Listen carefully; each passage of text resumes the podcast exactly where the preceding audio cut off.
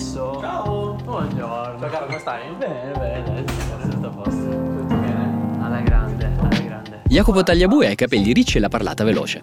Da Milano è partito per l'America dove ha creato e venduto una startup specializzata nel Natural Language Processing ed è diventato ricercatore in machine learning mentre lavora alla sua seconda company.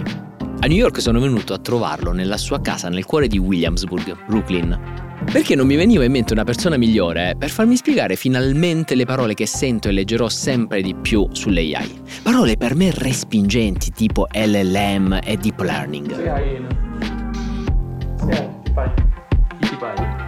Mentre mi parla Jacopo gioca con il suo gatto bellissimo di nome Motton. E sì, mi dice, questa storia qui è delle AI e di tutte le parole, ha a che fare anche con loro. I king dell'internet. I gattini.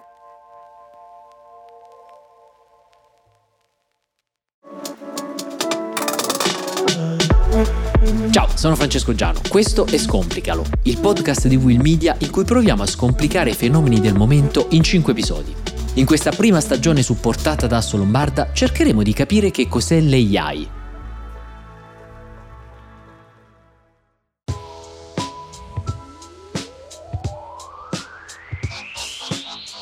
Fin da quando è stata proposta, l'intelligenza artificiale è un termine ombrello sotto cui vengono messe varie cose.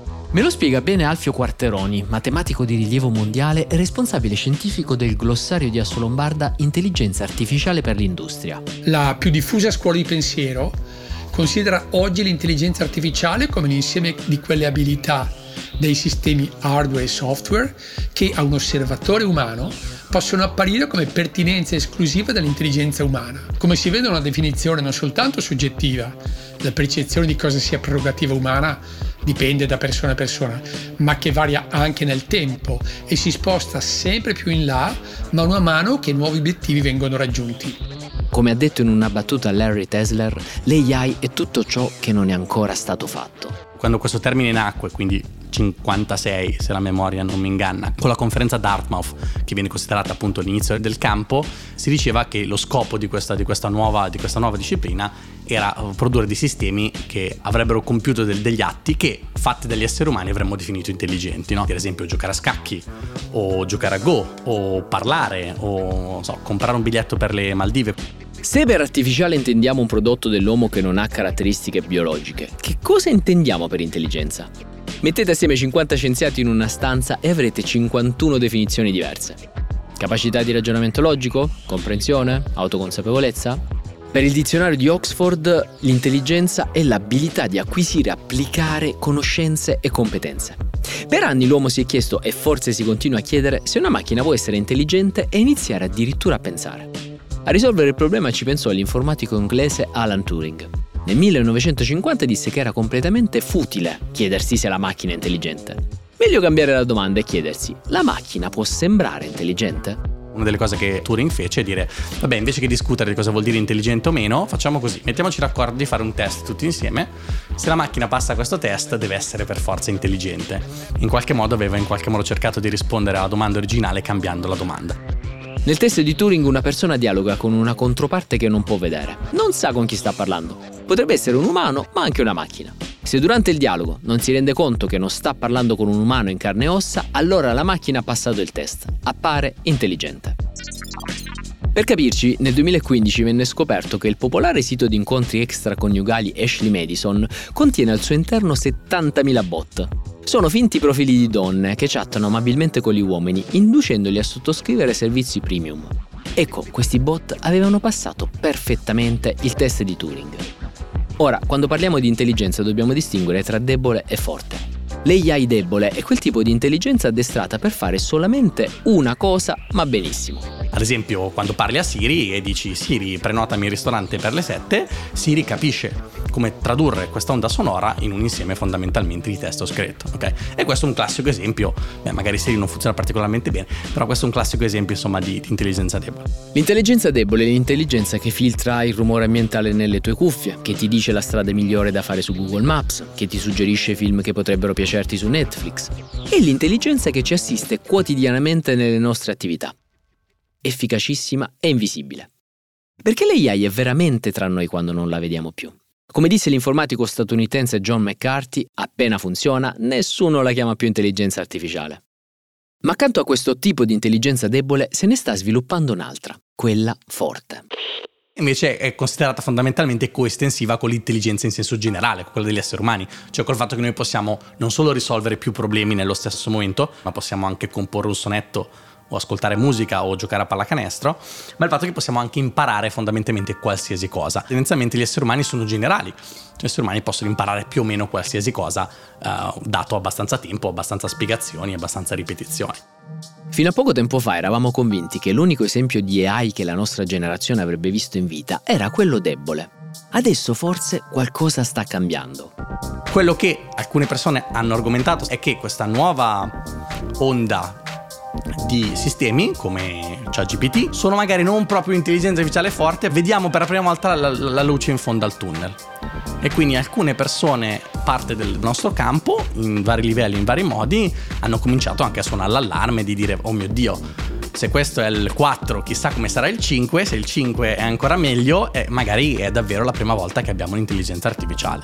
La differenza sta tutta in una lettera, la G che rende l'intelligenza artificiale intelligenza artificiale generativa, ovvero quel tipo di intelligenza capace di generare cose, che siano testi, audio, video, immagini e tanto altro. L'EGI è appunto Artificial General Intelligence, è questa intelligenza artificiale che non è programmata per fare un task specifico, ma è un'intelligenza che in qualche modo può prendere qualsiasi cosa sulla base degli esempi, quindi un'intelligenza che può fare fondamentalmente qualsiasi task tu le, le assegni. Appunto in modo molto simile a, a un uomo. Quando, quando, quando, finisci il liceo, no? tu, tu, puoi andare a fare 50 università diverse e l'idea è che è vero che alla fine ne scegli una, però in teoria potresti fondamentalmente fare tutte e 50. Per cui invece che avere 100 sistemi piccolini che fanno una cosa sola, che è lo stato diciamo attuale dell'industry, è un sistema unico che può fare diverse cose. La differenza tra il passato e il futuro è tutta qui, nella capacità delle macchine di imparare. Come ha scritto il cosmologo svedese Max Tegmark nel suo libro Vita 3.0, una calcolatrice tascabile può farmi a pezzi in una gara di aritmetica, ma non migliorerà mai la sua velocità e la sua precisione. Il primo programma per computer che mi ha battuto a scacchi non ha mai imparato dai suoi errori. Quando invece il campione di scacchi Magnus Carlsen perse la sua prima partita a 5 anni, iniziò un processo di apprendimento che 18 anni più tardi lo ha portato a diventare il campione mondiale di scacchi. Ecco, le nuove macchine saranno sempre meno calcolatrici e sempre più come Magnus Carlsen. Impareranno quindi attraverso un processo che in inglese si chiama machine learning. Il machine learning è una tecnica che viene utilizzata per creare sistemi intelligenti. Qual è l'intuizione fondamentale del, del machine learning? È che è impossibile specificare come faremmo per una ricetta, no? Come faremo per una ricetta, quali sono gli ingredienti e i passi necessari per fare il soufflé al cioccolato. Um, la cosa migliore non è in qualche modo mettere una ricetta dentro un computer, ma spiegare a un computer, per esempi, come le ricette vengono create. Quindi qual è l'idea? Che invece di dirti esattamente queste sono le 10 cose che devi fare, io faccio davanti a te 100 soufflé e il computer, in questo caso la macchina, fondamentalmente impara come fare un nuovo soufflé. È molto più facile dire alla macchina ti do degli esempi e tu impari le regole. È in qualche modo un capovolgimento della prospettiva, della prospettiva classica. E qui arriviamo ai gattini. Come disse l'informatico Donald Knutt negli anni Ottanta, l'AI sa fare moltissime cose per cui è necessario pensare. Che sia giocare a scacchi, risolvere un problema matematico, ma fa molta più fatica a fare la maggior parte di cose che noi umani facciamo senza pensare allacciarsi le scarpe, capire una frase e appunto riconoscere un gattino. Se noi umani guardiamo una foto, riusciamo a capire se c'è un gatto all'interno di quell'immagine, senza pensarci troppo. Una macchina invece, paradossalmente, non riesce a farlo così semplicemente. Quella stessa macchina sarà anche in grado di produrre equazioni, algoritmi complessi, ma non riuscirà a capire cosa c'è all'interno di una foto. Immagina dover fare questa cosa, che poi alla fine non è molto diverso da, da programmare, no? Io ti dico, scrivimi delle regole che identificano in questa, in questa immagine un gatto. E tu cominci e dici, se ci sono due occhi e due orecchie a triangolo, allora è un gatto. Se ha quattro zampe, allora è un gatto. E così via. E a questo punto queste, queste, regole funzioneranno per alcune immagini, ma cosa succede se ti do una foto di un gatto e il gatto è girato un po' e quindi si vede solo un orecchio e non l'altro? Cosa succede se il gatto è ferito e gli manca un occhio? Cosa succede se la foto è sfocata e non si vedono quattro zampe ma tre? Ok? E quindi l'idea è che è impossibile coprire tutti questi casi semplicemente aggiungendo regole esplicite come faremmo di nuovo per una ricetta. Ok? E quindi quello che facciamo alla macchina è dare alla macchina un milione di foto di gatti e un milione di foto di non gatti, diciamo di cani, ok? E dire alla macchina questo è un gatto, questo è un cane, questo è un gatto e questo è un cane grazie all'algoritmo che abbiamo messo nella macchina, che a questo punto non è un algoritmo in qualche modo che dice cos'è un gatto oppure no, ma un algoritmo che impara da degli esempi cosa è un gatto e cosa no, alla fine per una macchina che sarà molto più robusta a identificare nuovi gatti. Tentativo, fallimento, nuovo tentativo, apprendimento continuo. Principalmente ci sono tre modi con cui una macchina può imparare. Primo, quello che abbiamo appena raccontato, che è il più semplice e si chiama supervisione diretta. Perché siamo noi umani a dare alla macchina la soluzione, ovvero a dirle qual è la foto di un gatto e quale no. Questo è molto simile a quello che noi facciamo a scuola. Quindi ci sono i compiti dove eh, la tua professoressa ti dà so, l'analisi di funzione, tu impari facendo 10 analisi di funzione e poi fai il test, quindi quando, quando, poi c'è la verifica, fai fondamentalmente una cosa che è simile ma non è proprio la stessa del tuo compito. Okay? Questo è il modo standard in cui si è imparato fino, fino adesso. Il secondo modo con cui una macchina può imparare è detto apprendimento non supervisionato in cui non avviene questa supervisione. Per cui cosa succede? Che voi date una macchina 100 foto di cani e gatti, ma non dite qual è un cane e qual è un gatto, e la macchina da sola deve capire quali sono le cose che distinguono le foto dei cani e le foto dei gatti. Questa cosa funziona molto bene per, eh, non so, detectare anomalie. Immaginate di avere un milione di transazioni di carte di credito, ma non sapete quali sono una frode e quali no, però se voi riuscite in qualche modo a fare dei cluster, dei gruppi in cui alcune transazioni sono diverse dalle altre, sono anomale, è molto probabile che siano frodi. Okay? Quindi questo è un esempio classico di non supervised. Il terzo modo con cui una macchina può imparare, il più complesso e oggetto di tutte le ricerche più avanzate sulle AI, si chiama l'apprendimento con rinforzo. In questo caso diamo alla macchina solo un obiettivo. Dopodiché sarà lei a dover trovare da sola la strada per raggiungerlo.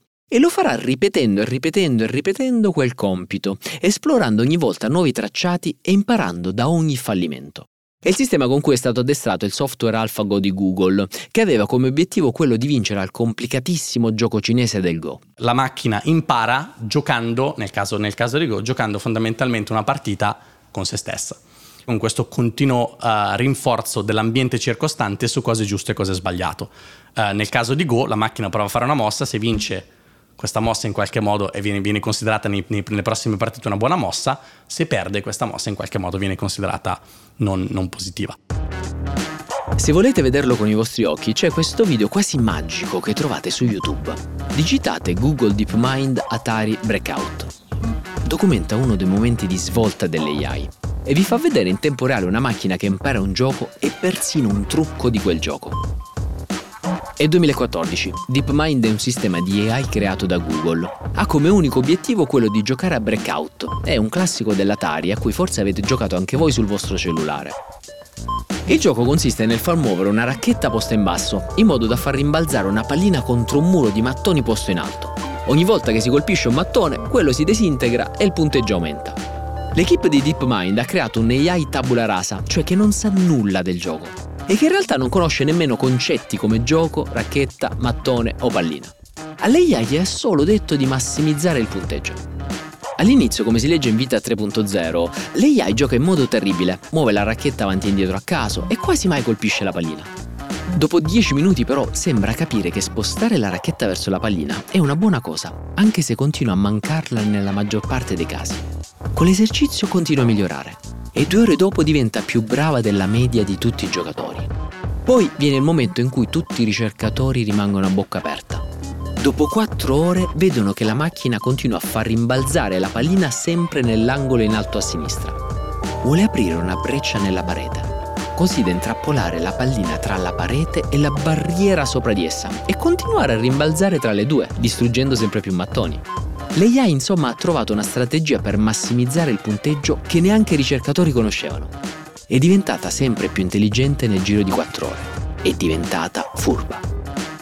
DeepMind ha combinato l'apprendimento con rinforzo con l'apprendimento profondo, cioè con il deep learning.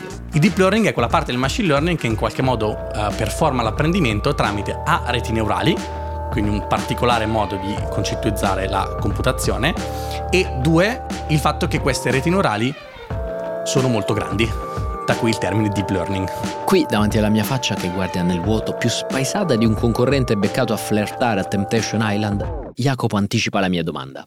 Le reti neurali, purtroppo tutti fanno l'esempio con il cervello e mi sa che, mi, che tocca farlo anche a me. Immagina di, di, pensare appunto a un sistema che è fatto di neuroni e di connessioni tra questi neuroni. Okay? Immagina un segnale che va dai neuroni in qualche modo più esterni a neuroni più interni, passando tra tutti questi neuroni intermedi. Le reti neurali sono molto, molto, molto, molto vagamente ispirate a questo disegno Molte delle tecniche informatiche cercano di emulare il funzionamento di alcune forme biologiche, le colonne di formiche, gli stormi di uccelli o appunto le reti neurali.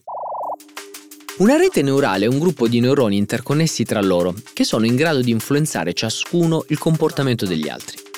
All'interno del nostro cervello abbiamo centinaia di miliardi di neuroni, più delle stelle contenute nella Via Lattea e ogni neurone è collegato a un migliaio di altri neuroni per mezzo delle sinapsi. Ogni sinapsi a sua volta ha un'intensità diversa, cioè un peso diverso.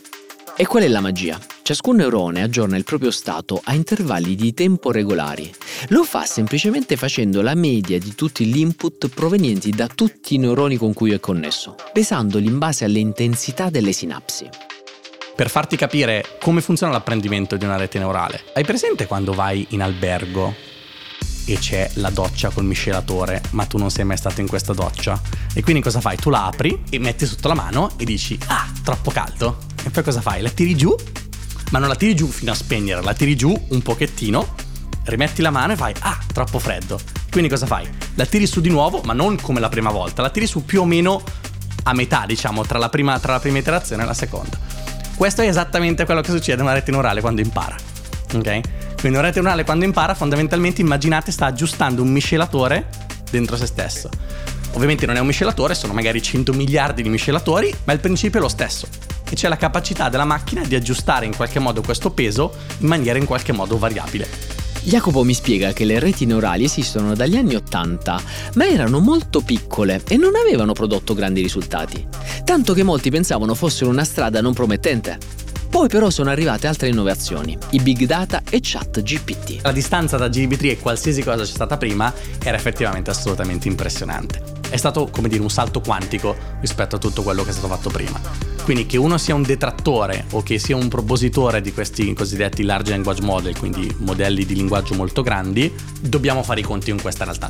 Quando Jacopo parla di modelli di linguaggio molto grandi, eh, sta parlando di quello che infonde ChatGPT, un Large Language Model, che leggiamo spesso abbreviato con la sigla LLM. È semplicemente un, appunto, un algoritmo, una piccola cosa che tu puoi scrivere al computer che predice, dato come inizia una frase, come è probabile che la frase continui.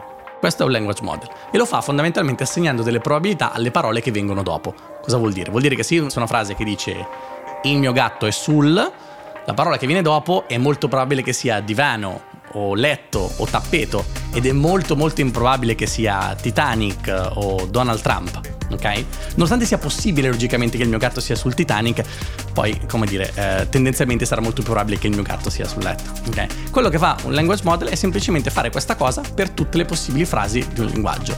Quindi quello che fa è leggersi Wikipedia e imparare un modello statistico di come le parole seguono ad altre parole. Quello che abbiamo scoperto, e questo di nuovo è il grande insegnamento di GP3, è che se lo fai su tutto il testo di internet e lo fai con un modello molto grande, vi ricordi i miscelatori, i miscelatori di cui iniziavo prima? Immagini di averne 170 miliardi, ok? E questi miscelatori si leggono tutto internet. Quello che viene fuori è che predire la parola dopo in realtà fa emergere una serie di capacità che noi non pensavamo possibili. GPT è la sigla che ha entusiasmato tutti i profani dell'AI. Sta per Generative Pre-trained Transformer. Generative perché genera testo, pre-trained perché è stato allenato, infine Transformer, che secondo Jacopo è la parola più importante.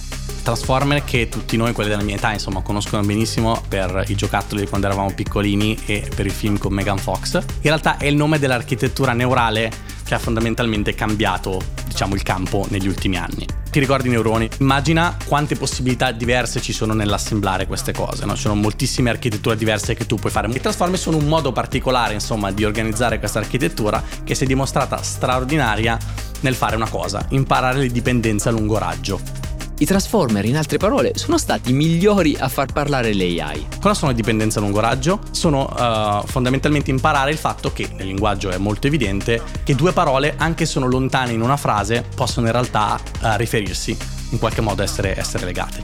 ad esempio eh, la mamma di mio cugino è canadese, è canadese si riferisce alla mamma, anche se in mezzo c'è il mio cugino, giusto?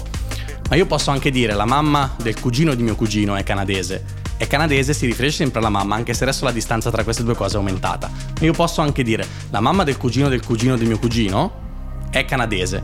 Noi esseri umani siamo molto molto bravi a sapere che è canadese, non importa quanto lontano sia, si riferisce sempre alla mamma, uh, ma le reti neurali in qualche modo, le reti neurali precedenti, prima dell'invenzione di questa, di questa architettura, tendevano a dimenticarsi quando la frase diventava lunga in qualche modo non riuscivano più a riconnettere insieme le parole. Questa capacità di ricordarsi cosa è successo ovviamente è super importante e questo è il motivo insomma, per cui fondamentalmente i Transformer hanno cambiato fondamentalmente il campo.